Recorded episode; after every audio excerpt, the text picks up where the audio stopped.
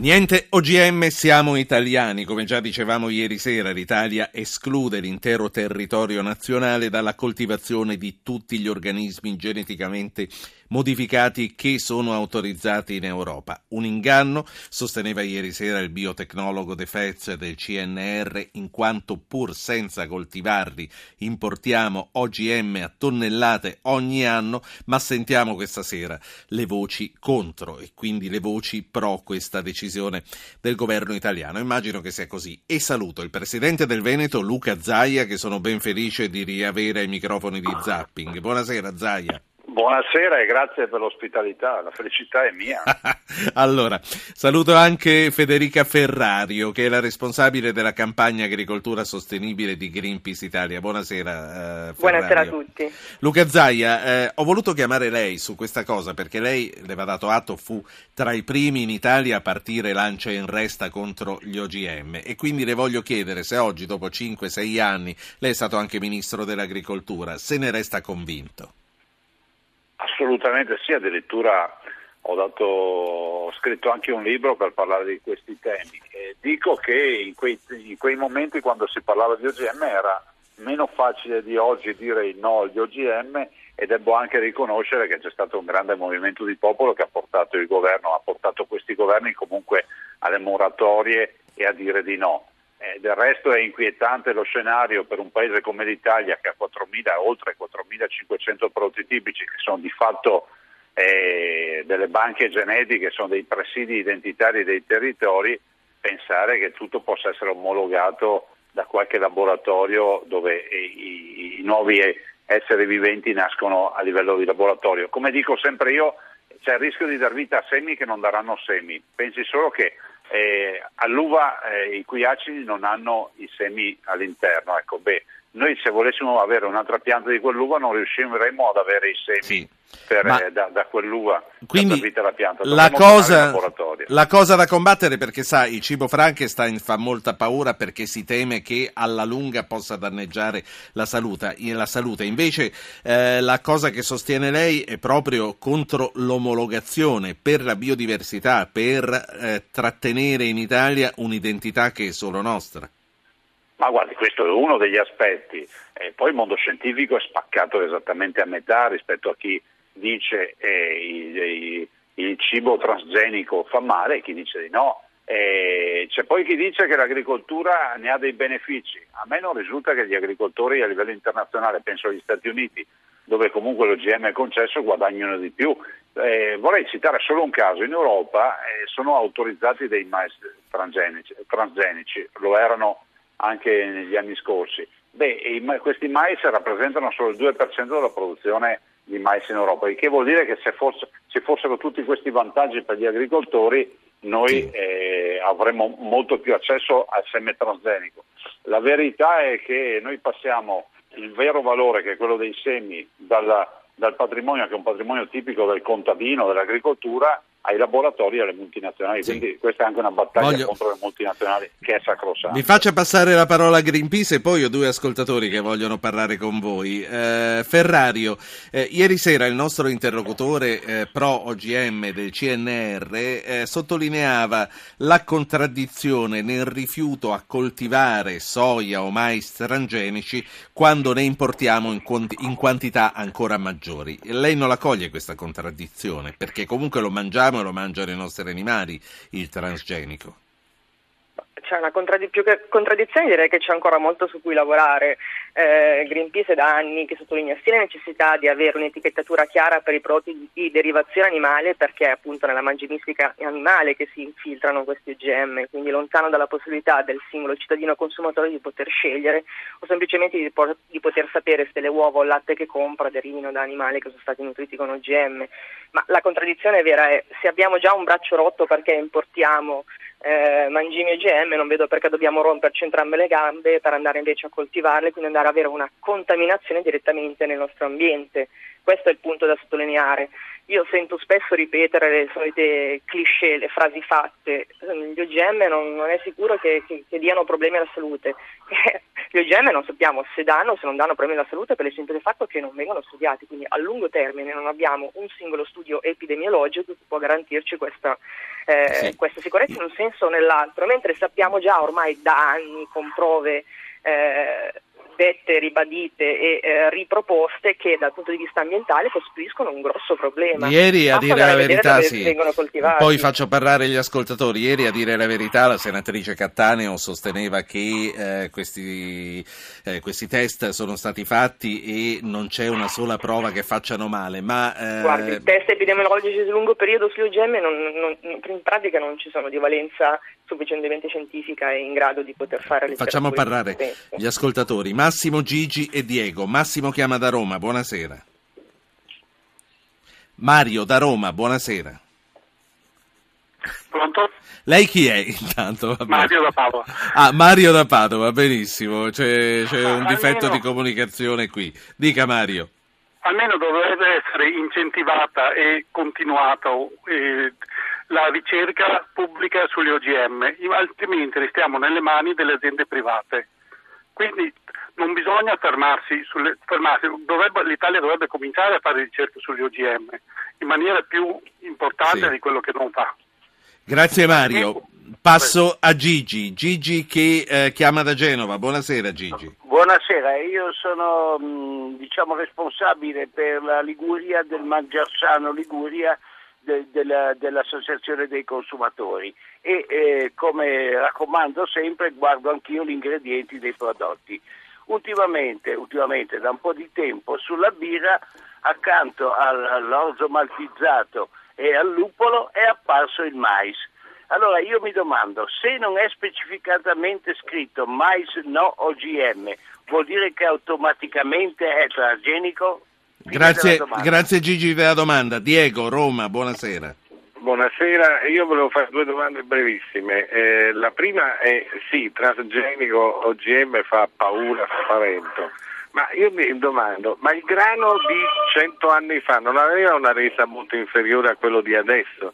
E quello di adesso allora, ne, mi domando, non è geneticamente modificato in questo senso? Lei parla del grano duro, no? Poi... Eh... Sì in, il frumento sì. in base agli sì. incroci. L'altra cosa, e poi, e poi, la saluto, sì. Esatto, l'altra cosa è, ma eh, non è molto più spaventoso che i contadini debbano usare sementi che sono in mano ad una multinazionale che alla seconda generazione non sono più in grado di fruttificare? È, questo lo trovo terribile. Grazie. Grazie a lei. Luca Zai, ancora prima di rispondere agli OGM sulle previsioni del Prego. tempo, stavo pensando alle zone del Brenta che sono state colpite così duramente a inizio luglio. Com'è la situazione adesso? La situazione resta tragica perché noi abbiamo avuto 100 milioni di euro di danni, oltre 500 abitazioni danneggiate, delle quali almeno 100 da demolire, che sono state demolite, e 300 auto rottamate, un morto e un centinaio di feriti. E la verità è che abbiamo gli esiti di una devastazione che si può assimilare a un, a un sisma, a un terremoto, addirittura una villa veneta interamente rasa al suolo. E dei 100 milioni di euro di danni, 6 milioni li ha, ce li ha messi la Regione, 2 milioni per ora il Governo e mancano all'appello ancora 92 milioni di euro.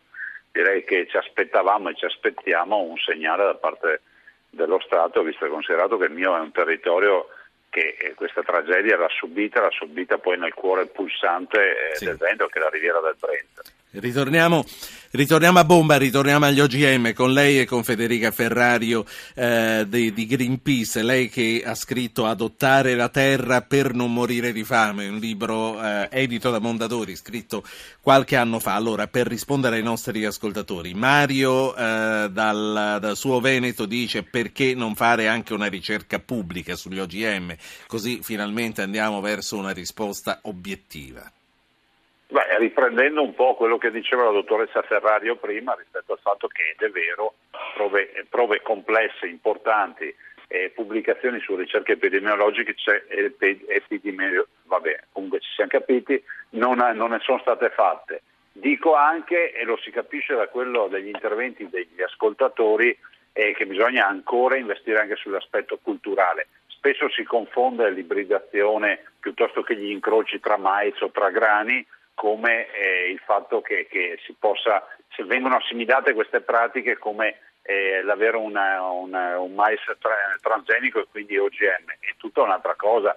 L'ibridazione in natura accade, gli incroci sono una cosa naturale, per cui noi abbiamo dei mais che producono molto di più perché sono degli ibridi, ma non hanno avuto manipolazioni genetiche in laboratorio, non hanno l'inserimento nel loro filamento di DNA di geni magari di origine animale in un vegetale. Questo è quello che noi non vogliamo. Dottoressa Ferrario, Greenpeace, ci diceva Diego, eh, l'OGM è, è anche il grano duro, il grano di oggi, o no? No, sono due cose completamente diverse, appunto come già accennava eh, Zaia, eh, stiamo, un, un, discorso è creare in laboratorio un OGM, ovvero andando materialmente a inserire eh, geni che provengono da un organismo differente nel DNA di un organismo ospite, è un qualcosa che in natura non potrebbe mai avvenire, quindi non ci sono neanche i meccanismi appunto, naturali in grado di poter affrontare o gestire un, un organismo vivente con queste caratteristiche. Quindi quando andiamo a, pensare alle varie varietà di frumento, di grano, insomma, che adesso vengono coltivate, eh, possono essere possono essere incroci, ma non sono organismi transgenici. Ma se mi permettete vorrei fare anche una battuta sulla, su quanto diceva Mario sulla ricerca. È importantissimo fare ricerca in agricoltura, ma bisogna anche stare attenti a come investiamo questi soldi. C'è grossa necessità, grosso bisogno di fare ricerca, ma va indirizzata nella giusta direzione. Faccio un esempio. Le biotecnologie sono un mondo infinito e gli OGM, quindi l'ingegneria genetica, sono solo una piccola parte di questo mondo. Ci sono tecniche come ad esempio la massa, la selezione assistita da marcatori, che sfrutta la conoscenza del DNA per, fare, per creare varietà che, sono, che, possono essere più, adetta, più, adatte a determinati climi, a determinate situazioni e condizioni eh, ambientali che quindi possono aiutarci a trovare varietà che vanno incontro alle esigenze degli agricoltori senza i sì. rischi degli OGM. È in questo senso che dobbiamo investire in ricerca, in, in, in, una ricerca che sia legata all'agroecologia, quindi alla biodiversità anche culturale, perché ricordiamoci che in un mondo che cambia con le conseguenze dei cambiamenti climatici che sono sempre più evidenti, non è con una monocultura che possiamo affrontare, ma con una biodiversità anche. Al nostro amico Gigi che comprando la birra ha visto che c'è il mais, possiamo tranquillizzarlo che non è OGM o per niente? Deve essere etichettato nel caso del mais nel caso sia presente mais OGM in misura uguale o superiore al 0,9%, quindi nel caso di una birra dovrebbe, essere, dovrebbe comparire la scritta mais OGM oppure mais manipolato geneticamente o transgenico, quindi in quel caso non si tratta di, eh, di una birra diciamo, che contiene ingredienti OGM. Eh, Luca Zaia, e poi ci salutiamo. Eh, lei ha giustamente rivendicato la biodiversità, la, l'identità italiana e certo. tutto il resto. L'OGM free, alla fine, non rischia di diventare anche un pretesto per un marketing sui prodotti di più alto prezzo?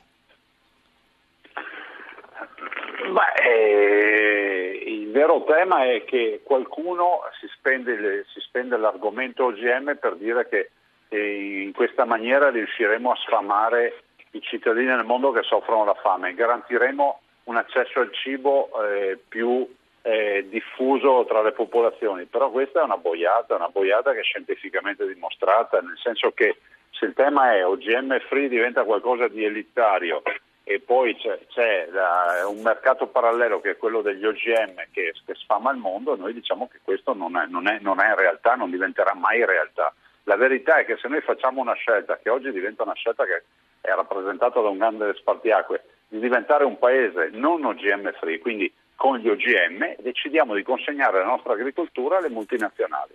E questa è la scelta etica, quindi... una scelta etica che io non ho mai, non ho mai, non ho mai portato avanti, tant'è vero che ho difeso fino in fondo la biodiversità. Sì. Quindi lei ha sempre detto su questo io sono un no global. Quindi per concludere, ehm, lei approva la scelta che ha fatto il nostro governo, che hanno fatto Martina, Galletti e Lorenzini?